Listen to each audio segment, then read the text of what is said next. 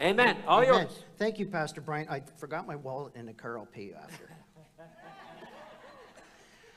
Who doesn't need a good laugh? Eh, the prayer, the play that went wrong. I was going to say something about Shane Morris, but I won't do that because that would be centering him out from up here. Pastor Howie, I have my eyes on you. Uh, so if we could get that clip played for a second there. Well, it's going to be more in a second, but. I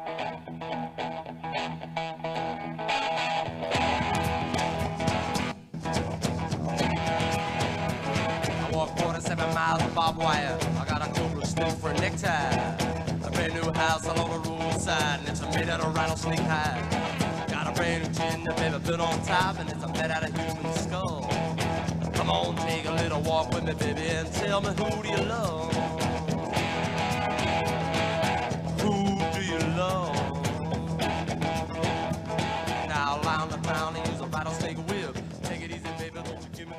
All right. So I want to open up with a little music trivia this morning. Now, I don't recommend that you go home and purchase this album or even try to understand the words, because quite frankly, the words don't make a lot of sense to me. But there are some words in it that do make some sense. And I think we're going to talk about that as we go on here today. But does anybody know the name of that song? Who do you love? Very good. Who sang that song? George Thorogood and the Destroyers. Wow, we got some really sharp music people here. How about the year it was written? Ooh, we're getting a little tougher now. Take a guess. 76, I heard. A little bit later. 78. 1978 is when it was written. And by the way, I was 20 years old when that was written. And it would be 26 years before I would even get saved. So I was probably listening to that song maybe way too much. But we weren't, we're not going to concentrate on that. What we are going to concentrate is on the song, uh, the, the, the name of that song, sorry, is the name of this message today, and that is Who Do You Love? Yeah, Jesus, thank you. So, again, I just want a disclaimer here. I don't really know why this song was written, quite frankly, or the lyrics of it, why it was written in that style. But that was 1978, right? And um, you know, when you when you think about it, they really don't make much sense. They're talking about rattlesnakes and cobra neckties and chimneys and graveyard mines. It's just not your real Christian value kind of song. But the question, who do you love, is a Christian song. And that question, I noticed it got a little quiet in here, is really a question of our heart, isn't it? And when you think about the heart, it can be confusing. It can take us in all different directions, but I'm going to try to answer the question of that song. And if you look at the lyrics of the song, and, and I studied it, and by the way, I don't recommend you go home and study the lyrics of this song. I think you need to be a professional to do that. I'm a professional. You should not try that at home. But I think when you look at the lyrics, what George Thorogood is implying is you should love me. The, the, the theme of that song is you should love me. And again, I don't know about you, but tombstones, hands, and graveyard mines just, just doesn't quite do it for me. By the way, I did say the lyrics were odd to this song, did I not? I, I, I did just use that disclaimer, okay. But I think, again, the question that he asks over and over is who do you love? In fact, he goes on 18 times throughout the song and asks, Who do you love? And I'm sure he's not your good Christian band. I don't think Pastor Brian Danter would have been playing anything like that in his day, although the guitar might have been similar. I do believe the question is being asked for a reason. And I believe it's a question God might be asking some of us today. It might be all of us. And I think if we answer that question this morning, it's going to really be the heart of the message that I'm trying to communicate to you today. Because You see, I was someone that grew up wanting to be loved. I was someone that wanted to be important. I was somebody that wanted to be seen. And if I'm being honest, I wanted everyone to love me, much like George Thoroughbred is singing. Thorogood is singing in that song. Sorry. He could have been a thoroughbred. I kind of doubt it with the words of that song. And maybe there's a part of you that kind of feels like that too, or has felt like that. And I'm going to kind of talk on the heart and talk about love here as we go through this in a few minutes. But I think there's something that's wired into us in our humanity, because we're all human, we're all breathing, we all have skin.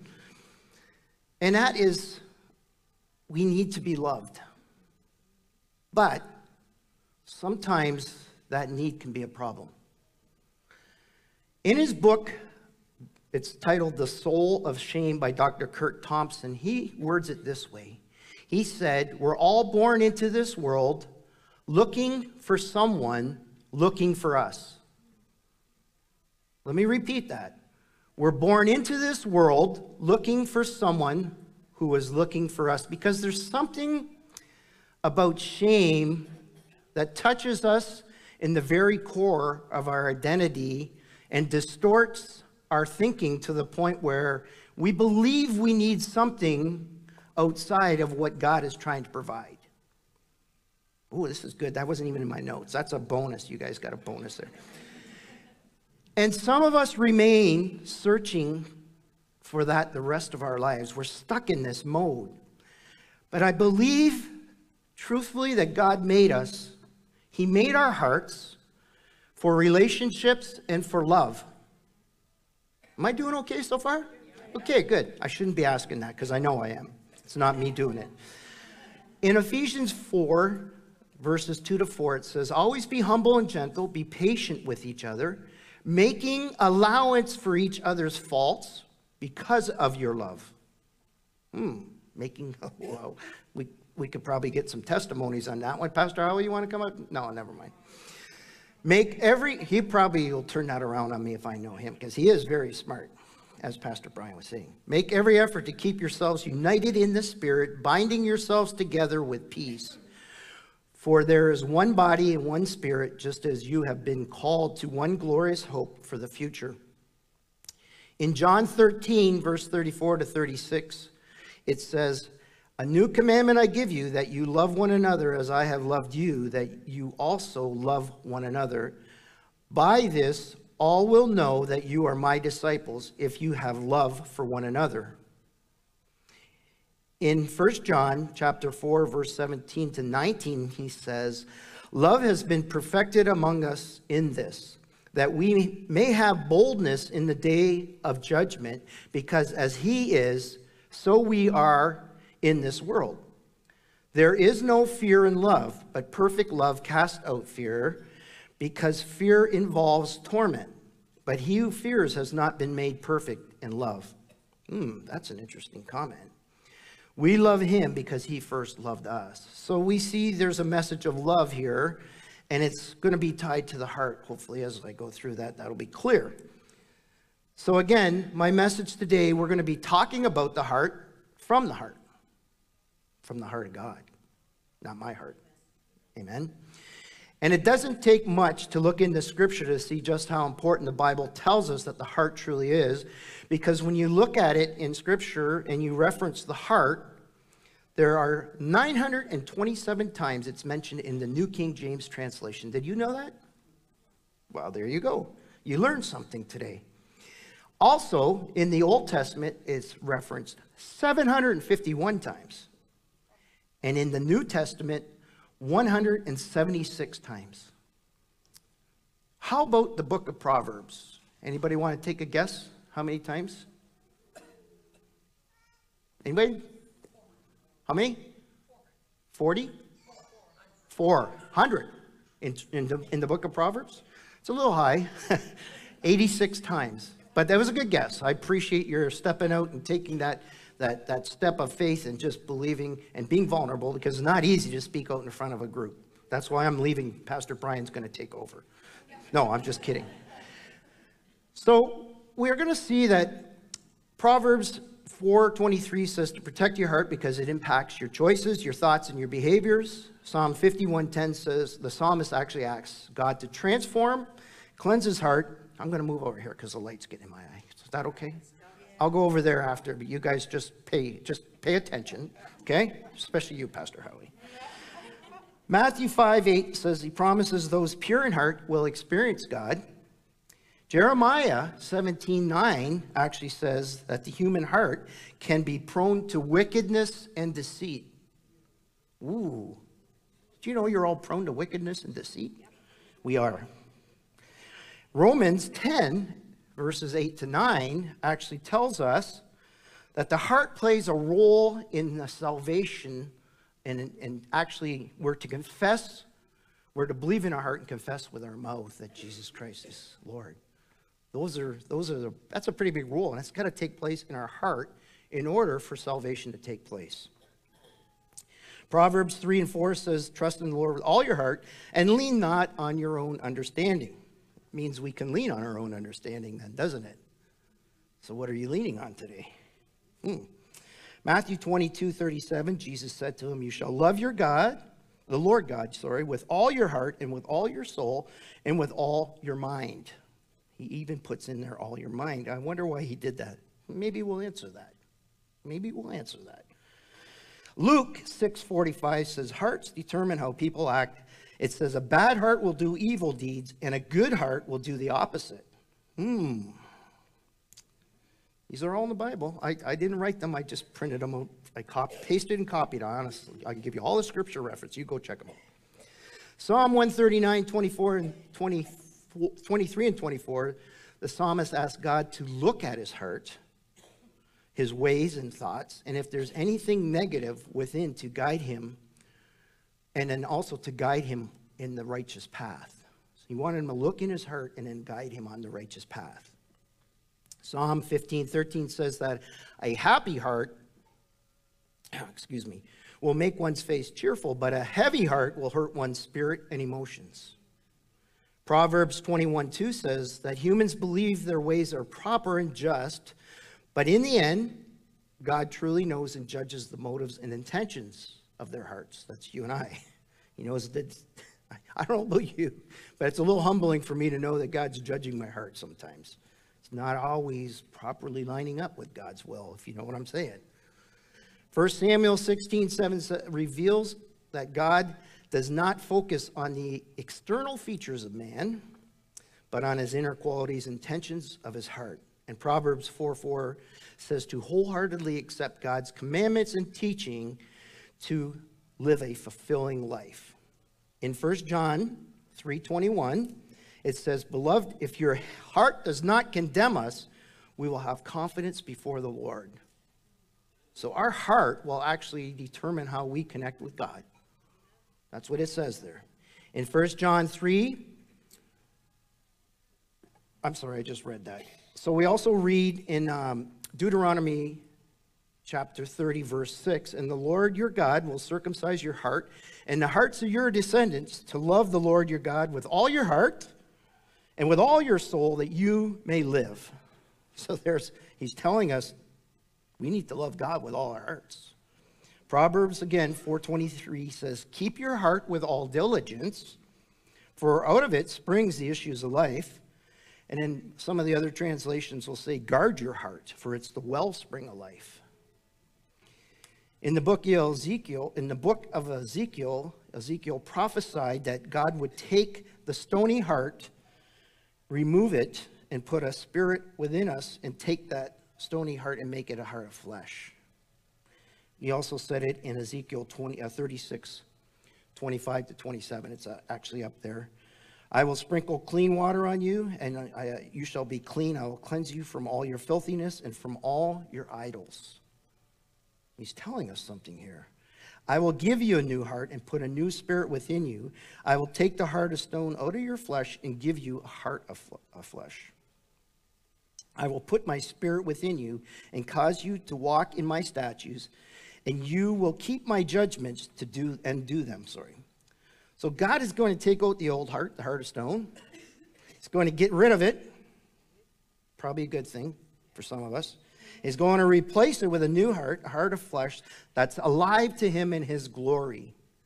By the way, aren't we supposed to be transformed from something to something? What's, how's that go again? Oh, from glory to glory. Isn't that interesting? Basic Christian evangelism teaches us, again, I mentioned it earlier in Romans 10, that we need to invite Jesus into our heart. And it seems pretty clear how important the heart is. So, basically, what does it mean to live from the heart? Well, let me ask this a different way. How do we do Christianity from the heart? Lock that door. Don't let people keep running out on me. It gives me a bad feeling. It can sound complicated, it doesn't it? But it really isn't. In Matthew chapter 5, 21 to 30, Jesus tells us that our heart are at the center of the things going on in our life. And he specifically mentions murder and adultery and that they come from the heart. But can I just say it a little more plainly? All the sin comes from the center of our heart. It doesn't have to be murder or adultery. Michael Dye, who happens to be the author of the Genesis process, some of you may have heard of it. I, I think I've mentioned it. I think I've heard of it once. he phrased it this way if you want to change who you are and what you do, you have to change your heart. If we're going to change our behavior, we have to change our heart. But more importantly, we have to change what we believe. And we can see something about our heart that has a huge effect on how we live. And I want to just take a moment if it's okay with you. It's okay. Good. Pastor Howie gave me the nod. I'm okay. Because I think the heart is one of those terms that gets used, but so often gets misused. It's used in song, it's used in movies, it's used in media of all kinds, and it's used in the world today. And it's used from people like George Thorogood and the Destroyers to maybe more the modern singers like Taylor Swift, and I don't know any other ones, so if I've left anybody out or offended anybody, I disavow all knowledge. But the point that I want to make is culture is cap, uh, capitalizing on that term heart, and they're trying to reach something within us because they know if they can hit that, that tune with us of what we believe, they can connect to us. And then they can sell us something and they can hit an emotion. Anyways, that's a sermon for another day. But what does the Bible actually say about the heart? What do we mean when we speak about the heart? It's a good question, isn't it? I thought so. So it's not just these four chambers that are beating in my heart right now, pumping blood through me. I know it sounds kind of complicated. I don't really think about it, it just does it. I don't know about you. If you have to think about it, should just be doing it normally. But in the ancient times, the Greeks and Romans believed that much of our deepest thoughts and emotions were actually in your bowels.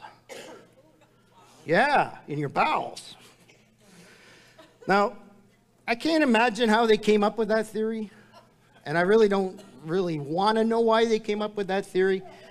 But let me just give you an example if that theory were true. So I'm going to reflect back on the Day. You all know, you all had the Day? You don't know what I'm talking about, do you? You say, what's he talking about?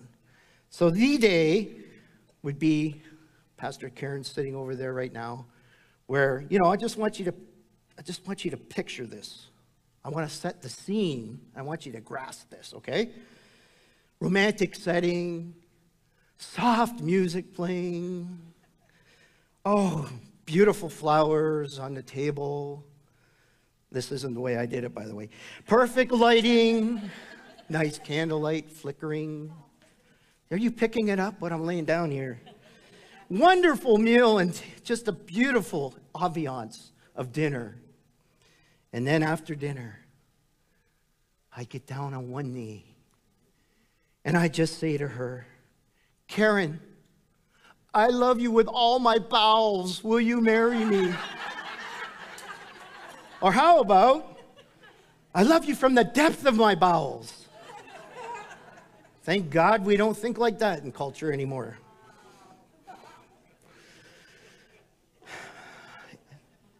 So, what we see in both Hebrew thoughts and Greek thoughts is a concept of a human person and that we are one united person, but with many aspects or different parts.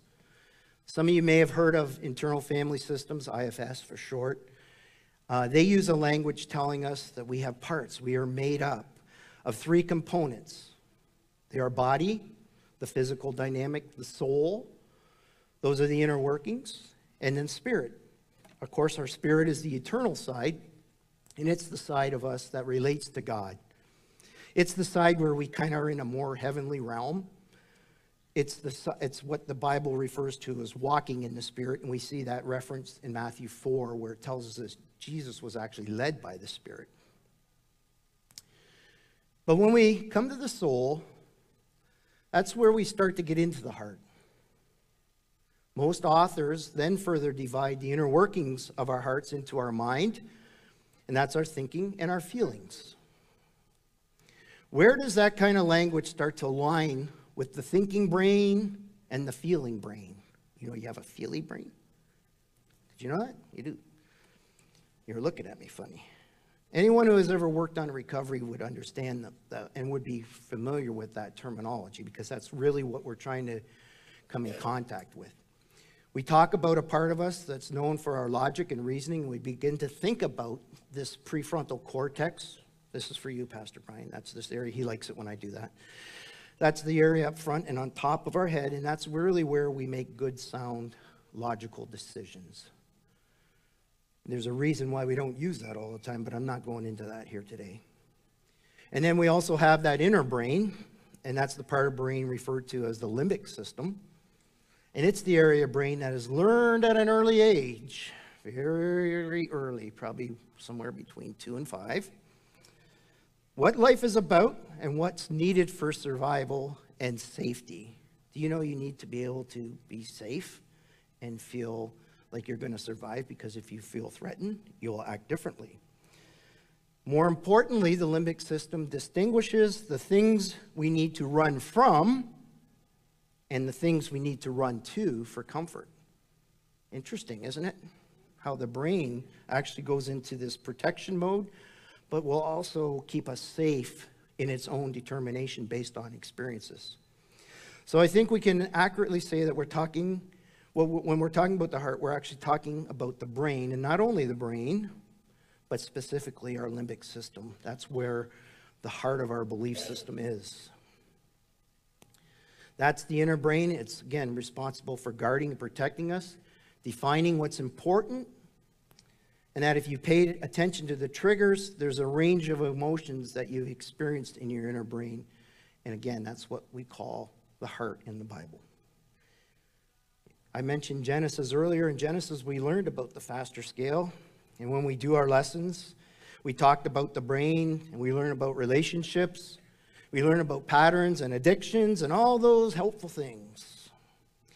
And then we might go to church on Sunday or our mentor group or our lighthouse and we read passages and we sing about the heart and not realizing how deeply the two are connected. So I want to encourage you today to think about the heart and as you think about the brain, you might realize the Bible is describing the same thing, and that the limbic system and the heart are truly, biblically speaking, one and the same. I'm not going to go over all the passages I have here, but in Romans 12, 2, it says, Don't copy. I'm reading out of New Living in this case. The New Living Translation says, Don't copy the behavior and the customs of this world, but let God transform you into a new person by changing the way you think. If you interpret what I just read, if I want to learn God's will for me, if I want to be transformed into a new person, if I want to start that process, I have to stop acting and behaving like the world and those around me and I have to start changing the way I think. If I want change in the way I act and behave, I have to change the way I think. It's pretty simple. So, to renew our limbic system, to renew the part of our thinking, it's really the work of renewing our hearts. And if I'm speaking to you in some foreign language and you don't want to come into agreement with what I'm saying, that's okay. I'm all right with that. It's speaking, and it's always been used as a metaphor in the Bible. And if you say, My heart's staying in my chest and you're not touching it, I'm okay with that. But I think from the metaphor content or perspective that take place in the limbic system, in, takes place in the limbic system in our brain, we have to renew our hearts, renew our mind to live from that place of peace and happiness and safety. If I could be as bold, if you want to know God's will, if you want to have help, healthy, happy relationships, anybody want those? Two people? Well, it's better know people, I guess. we need to change our heart. So I want to look at a couple different examples in the Bible that will give us some insight into living from the heart. And I'll start you by telling a little story about Solomon. If you're not familiar about Solomon, he was the third king of Israel. Everybody knew that, though, didn't they? I can tell by the way you're looking at me. You got a very intelligent group here today. Very intelligent. It probably all started with Pastor Howie imparting his wisdom into us. King Solomon, again, was the son of David. We had Saul as first king, we had David as the second king, and then we had Solomon. And in the first and in First Kings chapter 3, God visited Solomon in a dream. He gave him a very, very interesting opportunity. In 1 Kings 5 or 3 5, it says, At Gibeon, the Lord appeared to Solomon in a dream by night, and God said, Ask, what shall I give you? God appeared to Gibeon, or at Gibeon, to Solomon in a dream at night, and he asked him, I mean, what shall I give you? And if I got woken up in a dream, or if I'm in a dream, I don't care if he wakes me up or not, but if God's asking me what I want, I think that's a pretty unique opportunity. I would think so. And Solomon thought, and he reasoned, and he responded to God in verse 7. He said this now, O Lord my God, you have made your servant king instead of my father David. But I am a little child.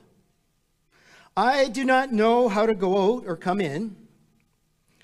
And your servant is in the midst of your people, whom you have chosen, a great people, too numerous to be numbered or counted.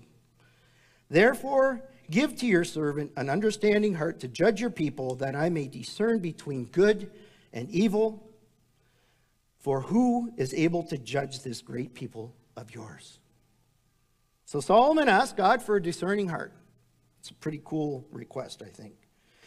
What's interesting is how did he come up with that request? Because I don't know about you, if I'm in a dead of sleep and I get woken up in my dream, or if I'm not getting woken up, uh, God's talking to me, I'm not so sure I would come up with that request. But in Proverbs 4, Proverbs 4 is a chapter that's devoted to how to raise our family, the importance of family instruction, especially father roles. It says, Solomon says, he tells us, My father taught me. And I can't help but wonder how much David emphasized to him seek God, seek his ways, seek his justice, seek his wisdom. And I wonder how many of us would ask for that instead of the million dollars. Because it's interesting. When he was asked by God, Solomon chose wisdom and the understanding heart. Verse 10 tells us that God was so pleased that he responded positively. Solomon wasn't asking on behalf of himself, he was asking on behalf of the people, and more specifically, God's people.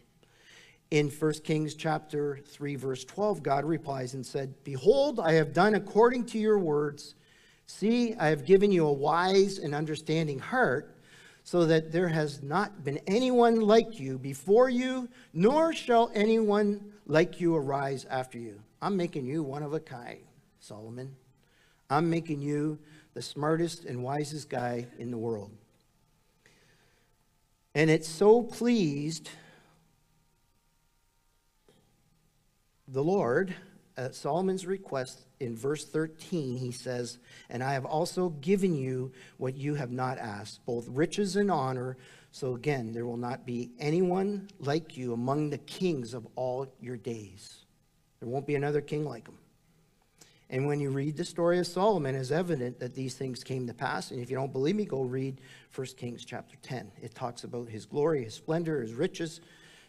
He also had 700 wives and 300 concubines. I'm not so sure I'm going to impress that on anyone. Um, there's incredible statements, again, about his wealth, the glory, and how people from all over the world were attracted to him. In fact, you look into the book of Proverbs and Ecclesiastes, we're still receiving wisdom that God imparted into Solomon, that it's still valuable 3,000 years later. It's as valuable now as it was then when he first wrote it. Not too much, not much wisdom can stand the test of time like that. How do you have the how did he have the insight in the way that was so timeless? Proverbs tells us in Proverbs 4:23 again to above all else guard your heart for it's the wellspring of life. God said there shall not be anyone like you among the kings all your days. I just covered that. But it's interesting about a spring. One thing about a spring is guarding a spring is not keeping it in, but not letting other stuff get in. A spring is meant to flow outward, but not have contaminants come into it. Sounds like a little bit what we might want to do with our heart. Might want to. I'm going to do it, so if you want to follow me, you might want to. Again, you want to make sure it's clean. And why was water so important? Because we can go to Costco, we can pick up cases of water, we can go to our taps, and we're kind of programmed to go to our taps and turn on the tap, and just automatically the water comes, right? It's just a God given right that we have a tap, we have water it flows. But it's not that way in some countries. In fact, it's not that way in most countries. And we take it for granted. But the truth is, in Solomon's time, if you had water, you had sustainability, you had life. You guarded that water in his time, and you made sure because if a enemy wanted to lay siege to your city, the first thing they would do is cut off your water supply because it equated cutting off water, cut off life. So Solomon says, guard your heart like a well. And I think it's very ironic that Solomon is the one who said that because as God gave him wealth and as God blessed his kingdom, as he grew in notoriety and he acquired fame from all over the world, it's also evident that it led to a gradual change in Solomon's heart because we pick up the story in 1 Kings 11, and I'm reading out of the New International Version. We read the warning that God gave Solomon, the same warning that he had given to Israel many, many times in their history. In 1 Kings 11, it says, They were from nations about which the Lord had told the Israelites, You must not intermarry with them because they will surely turn your hearts away after other gods. And then it says, Nevertheless, Solomon held fast to them in love. Those are possibly, that word nevertheless might be some of the, might be one of the saddest words you ever read in Scripture because God warned Solomon not to intermarry. Don't make the choices because it'll turn your heart away from me. Some translations actually word it differently. New King James says clung to. Uh, others will say that he refused to give up held fast to. When whatever the translation you use, the point is Solomon chose foreign wives and ultimately foreign gods over God. In spite of God's warning and in spite of Solomon possessing all the wisdom pretty much of the world at that time. We read he had 700 wives of royal birth and 300 concubines, and the wives led him astray I mean, talk about a pattern of binge, purge, binge, purge 700 times. My heart, but here's the thing he had the 700 wives and 300 concubines.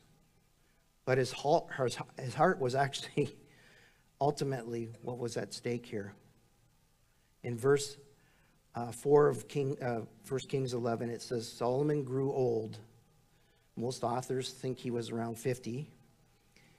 His wives did turn his heart after other gods, and his heart was not fully devoted to the God as his heart David. This was more than just satisfying people or creating alliances. Solomon was truly being impacted in a deep internal way.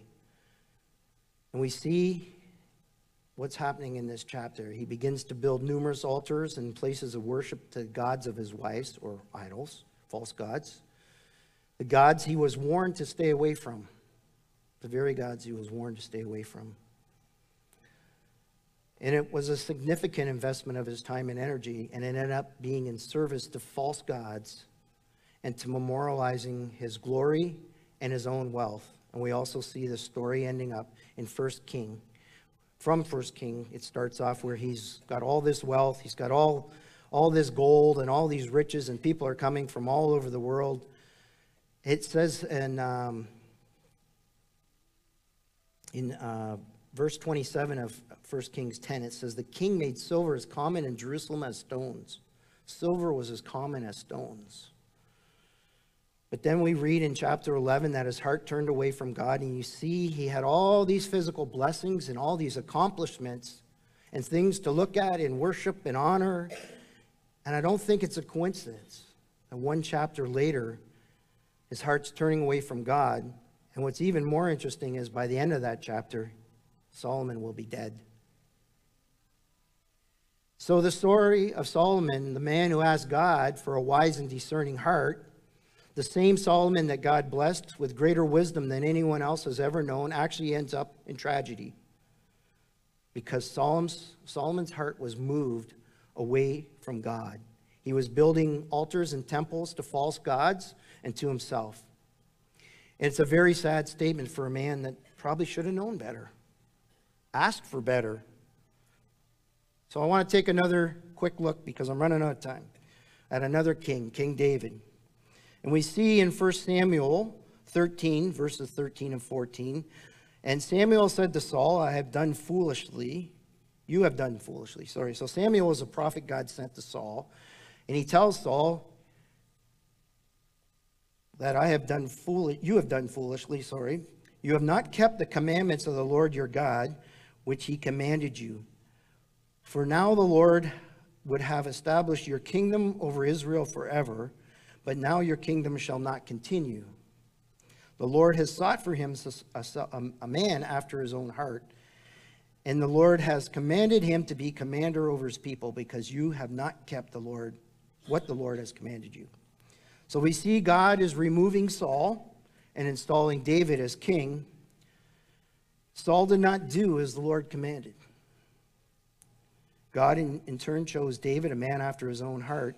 And David starts off as a man after God's heart. But then he falls into the same trap as Solomon. And it's actually quite unique and interesting. You see the parallels that exist with Solomon in 1 Chronicles 21:3, David was also given a warning do not take the census. Um, and even though his army commander Joab warned him, he went ahead and did it. He said, Joab said, Do not rebel against the Lord. In 1 Chronicles 21, we see that Satan was stood up against Israel, moved David to, to take the to number Israel. And I could take time to unpack that, but I don't have time, so I'm not going to. And we want to focus for a moment, just in closing, on both Solomon and David. David was warned, he went ahead and did it, and he, he ended up repenting. But we see in 2 Samuel 24, verse 11 to 13, God sent the prophet Gad, and he gives David three choices. And his choices are seven years of famine over the land, three months of war where he would be fleeing and chased by his enemies, or three days of plagues or disease in the land. In verse 14, David chose three days of disease, which resulted in 70,000 men dying as a result of the plague. But we also see that in verse 8 of 1 Chronicles 21, David prayed, I have sinned badly in what I have done, substituting statistics for trust. Forgive my sin I have been really stupid. That's out of the Message Bible. Other translations describe it as foolishness. But here we see repentance. And I can't help but to think to a couple weeks ago, there was a there was actually a series on adversity runners here. And what we see is the very thing that God was destructing or using to de- destroy the people of Israel actually became the very location where the future temple of the God of Jerusalem would be built, one of the seven ancient, uh, ancient seven wonders of the world. And so the last chapters of David's life read very differently than the last chapters of Solomon's life. Where the last chapter of Solomon's life brought about accumulation of wealth, splendor, and wives, the last chapters of David's life, 1 Chronicles 22 through 28, tells us he accumulated a wealth of supplies for the temple of God, appointing priests, consecrating leaders, and preparing the generation for the work that the Lord was going to do in the temple. And then David prays this at the end of that prayer. He says, Oh God, O Lord, God of our fathers, Abraham, Isaac, and Jacob, keep this desire in the hearts of your people forever. Keep their hearts loyal to you, meaning their hearts could be turned from God. So the end of David's story and the end of Solomon's story are very, very different. Both Solomon and David were given a heart after God. And early on, were blessed abundantly by God, both in their personal lives and everything that they set their hands to. And then towards the end, both were given a warning, and they both ignored that warning. And it ended up costing them dearly. But from there, their paths began to move in different directions. You see, Solomon persisted in disobedience. God, uh, David repented. Solomon built an altar to false gods. David built an altar to the living God. Solomon created temples to glorify his name. David designed a temple to glorify the name of Yahweh, the God of Israel. Some of you ought to be a little more happy about that. And this is David and Solomon's story. It brings us to an important understanding about living from the heart. It's an important insight that the object of our affection becomes the direction of our heart. Solomon's love for many, many wives, riches, and power, and Solomon loved himself. And this led his heart away from God. David, on the other hand, loves the Lord, and his direction ended up very, very differently. The object of our affection becomes the direction of our heart. Put another way, what we love becomes what we will protect and defend. And put another way still, what we love becomes what we serve. I could go on and on and on. But ultimately, we begin to serve those things that will lead to greater reputation and control when we put our value in those. And the sad part about Solomon was he began to love more what God blessed than more than, than the God that was blessing him. Solomon loved the things he had rather than God who provided those things. David understood that. The danger actually exists for you and I today. Because here's the other side of this when we turn and repent, God is here to bless us. God will give you more ability to accomplish things. He'll develop the gifts in us. Oh, just lost my notes. Oh. We're able to reach people, we're able to connect. Maybe our reputation grows in community in our group. Some of us move into church ministry, and sometimes the temptation is we love the gifts more than we love the gift giver. A.W. Tozer says the reason why many people are still troubled, still seeking, still making little forward progress is because they haven't yet come to the end of themselves. It's pretty sobering, but I want you to be all beating yourselves up here. This is not the purpose. We are still trying to give orders and interfering with God's work in us. Brian 101 stop driving the bus. Let God do it. Friends, if you come to the end of yourselves, David prayed, Yours, O Lord, is the greatness, yours is the power, yours is the glory, yours is the majesty. But doesn't that story seem to just that if Solomon would have just prayed that prayer? And sadly, Solomon was praying, Mine, O God. Mine is the greatest. Look at what I've done. Look at my power. Look at my horses. Look at my chariots. Look at my gold. By the way, David was, or sorry, Solomon was actually receiving 25 tons of gold a year at one point. I, I, I take a year of that. Shortly after his death, the kingdom of Israel would be divided into two separate kingdoms, and they would stay at war with themselves for one another for hundreds of years later. I can't help but to wonder if Solomon would have prayed, Yours, O. Yours is the kingdom, not mine, as his father had taught him to pray. Pastor Brian opened the prayer with Psalms 27. I would have lost heart in verse 13 and 14 unless I believed what I would see the goodness of the Lord in the land of the living. Wait on the Lord, be of good courage, and he shall strengthen your heart. Wait, I say, on the Lord. I believe God is preparing us, and I believe He's preparing our hearts today. But I also believe He's not here to beat you up. I believe He's here to strengthen you. I believe He's here to encourage you. I believe we're here to remind you because we don't have to end as Solomon ended. And maybe we've taken the path of David, and maybe we need to repent, and maybe we have repented. If you repented, that's fine. Let's keep moving forward. But let's understand that God is here to do a great work. And I want to close with this. As we were singing at the song at the beginning of service, we sang, Lord, make me a vessel. Lord, make me an offering. Bring me new wine. Bring a new wine out of me.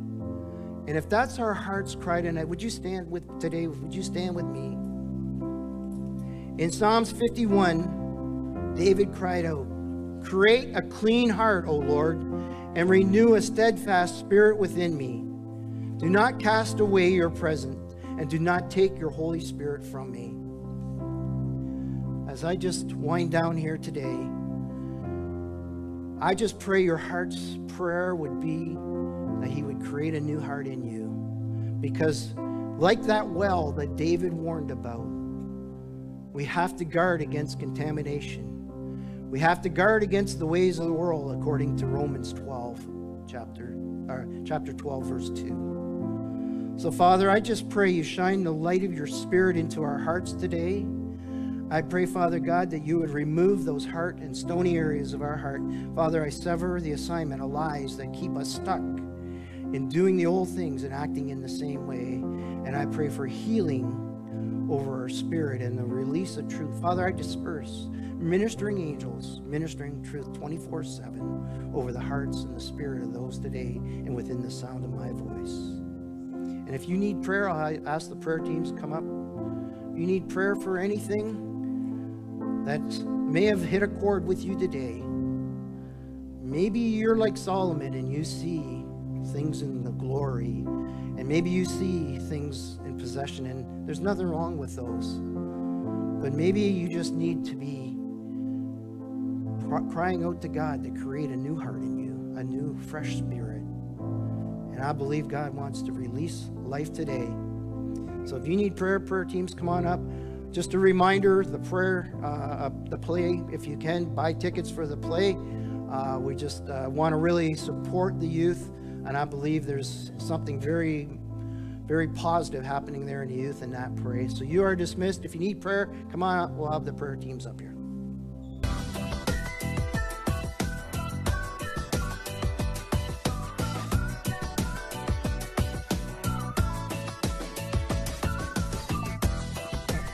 right. Are we ready? I'm live? All right. Just wanted to uh, uh, you know, it was a it was a good service today. I enjoyed uh, the message. I did too. Right? It was. Uh, it's always great. I want you to slide over here just a little bit towards me. There we See, go. I'm always having to slide over. I know, eh? You know, it's like we, we're always cuddled in really close on these I after nine shows. So, anyways, uh, Pat, uh, Christine's got a, a word, a scripture she wants to start off with on the after nine show, Actually, right? a few uh, little uh, things that help us with our heart. All right. Okay, and our love walk, because these are things we need to put into ourselves to be able to have the heart that God wants us to have. I'm, I'm in agreement with you. Let's see what uh, scripture you decided to pull up well, for us. uh, it's 1 Corinthians 13, 1 to 7. Father, I thank you that we walk in love, Mm-hmm. for our faith is activated by love. So, what does love do? Love forgives quickly and freely and blesses those who do wrong. It's not easily offended, holds no grudge, resentment, or self pity. Amen. Love has no fear of man, the future, or the unknown, but has strong confidence in you, Lord. It remains teachable and open to correction, preferring the interests of others over its own. Mm-hmm. Love takes responsibility for its mistakes and will not blame others. Love does not hoard and is not stingy, greedy, or covetous, but is willing to share with a cheerful attitude and a glad heart. It is content in all circumstances. Love has a submissive spirit and is under authority and flees rebellion and lawlessness. Love brings security, stability, strength into our lives. Love has a language of praise, worship, thanksgiving, and appreciation. Love is never rude, irritable, or without manners, but sensitive and kind to all. Mm-hmm. Love is never glad about injustices or unrighteousness. It rejoices when right and truth prevail. Love never quits, becomes irrelevant, obsolete, or outdated. Love believes the best of every person, is always hopeful and joyful.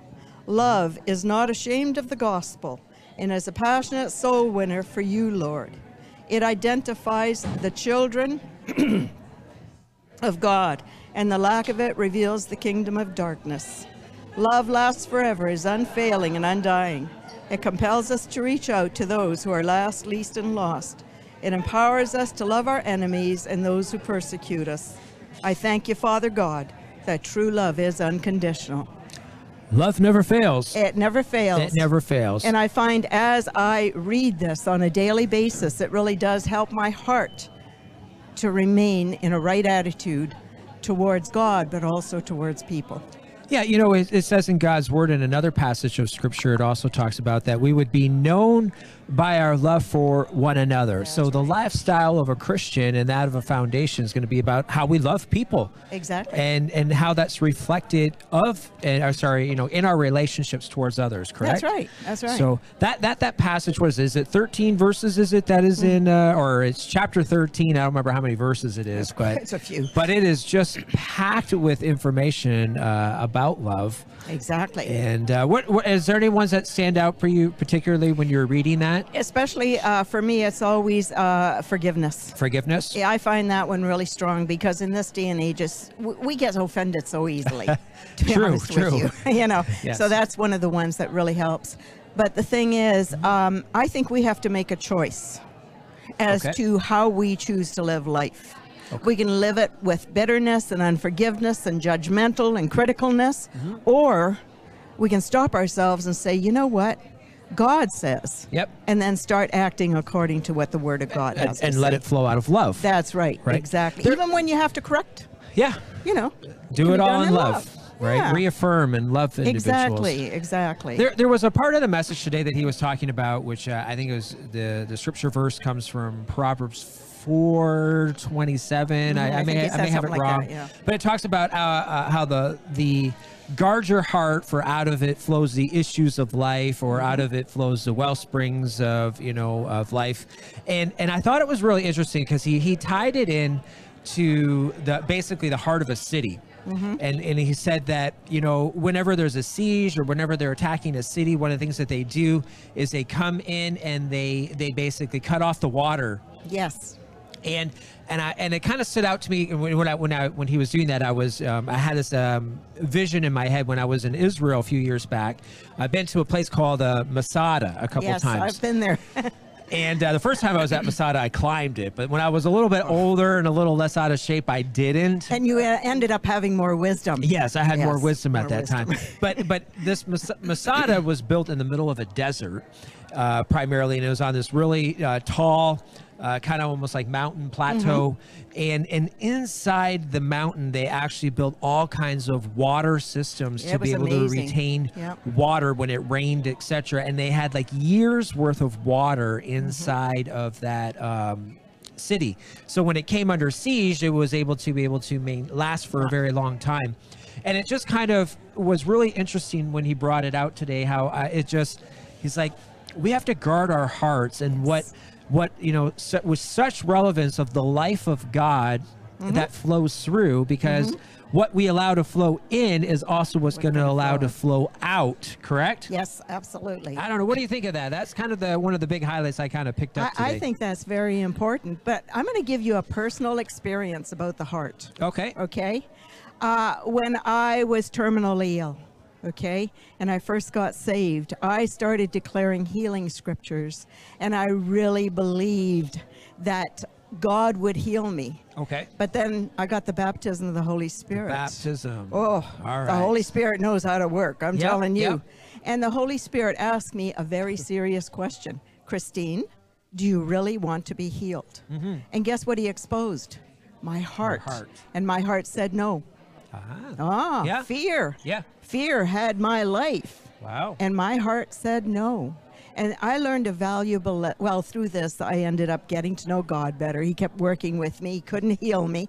And then when I actually began to trust God the way I should have, okay I got healed three got days healed. later. Yeah. Boom. But what it is, is sometimes we walk around and we don't ever bother asking the Holy Spirit to show us our hearts. our hearts yeah And I think that's vital. Yeah. In order for us to walk in healing, to walk in truth, and to become everything God is calling us to be. Mm-hmm. Because we all want to look good.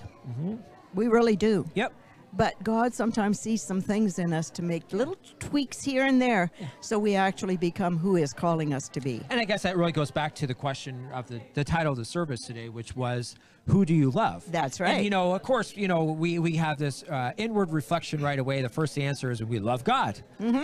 But Yep. but really, all of the are the fruits of righteousness being produced in our That's lives in right. accordance to our love of God. Exactly. You know, so I, I really love that because it's kind of like, you know, everyone always says, you know, where you know where your money is, where your time is, where your resources Mm-hmm. are, what you talk about. Those are all things reflective of where the condition of your heart is. Mm-hmm.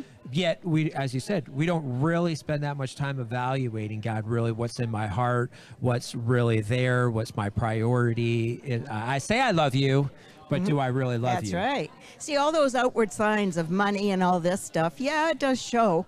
But does it truly show the fullness of what's in your heart? Mm-hmm. Yeah, and heart is evil. Oh, it can be. Yeah, Yeah. that's uh, you know, I, I always you know love those conversations with people. It's like, God knows my heart. Yeah, well, we do. Yeah, what the God says that the heart is evil, and uh, so Yeah, but that's an excuse in my book. Uh, Yeah. Mm-hmm. You know, God does know our hearts, and if we really look at it in truth, He also knows our motives, yes, and so that's important. You have to put the two together. yes, Yeah. So yeah, so I mean, what are your final thoughts as we're kind of you know wrapping up uh, today? What do you, what did you, what was the highlight you pulled out of besides the love of God and and and the wellspring there? Did you pick up anything else you want to tie in? Um, there's so many things, but um, who do you love? I think that was the main thing with me because it actually asks you that question. And if you're really true to yourself, you'll start searching as to who you really love. Yeah. So often we put everybody and everything else above God. Yes. And yet I love God, Yeah. you know. Yep. So That's my main thing that I All pulled right. out. Yeah, I, I, you know what? I, I was encouraged. I, I love coming into a service and getting, you know, like that, you know, that challenging word where Mm-hmm. you really, you know, the the pondering question right before you: Who do you love? And you know, and I think it allows people to be able to go forth. And I really think that's something for people who are out there, even whether you're watching this afterwards or you know in the middle That's of the right. week, is right. who do you love? You know, and uh, you know, I'd even like to give you an opportunity this day, you know, to make that decision on on who do you love. Do you love, you know, do you love God as first and foremost in your life, or do you do you love something else? And uh, you know, if you haven't, you know, ever, you know, even received Christ as the first place of your life, as the one who you really truly love, then I'd just like to give you that opportunity right now. As said, you know, to invite him into your heart. You know, let him know that you know you're a sinner in need of a savior. Repent of those sins. Tell them you want him to make the Lord of your life. Profess him as your savior, and you know what? You can join in with with with Amen. uh, with him into all eternity. Amen. So whether you send us a message or whatnot afterwards, I just want to encourage you. God is a God of love. He desires all of your heart this day. He truly loves you, and you know what? He died for you before beforehand. You know, like Yes, a lot of times did. it's like you know, you know, they say a good man, or sorry, rarely will a man die for a good man. Yeah. But Christ died for us when we were all yet still what. sinners. That's right. Amen. yes. Amen. Amen. And make sure you enthrone him in your heart. Yes. That's important too. Let him have that throne in your heart in Mm-hmm. order that you can change and serve him. Amen. And we just want to remember to light the passion within you. Uh, we're here at Inspiration 9. We look forward to seeing you, uh, you know, later at Lighthouse Prayer this week and back here at Church Next. So have a great and wonderful and prosperous day. Amen. Amen.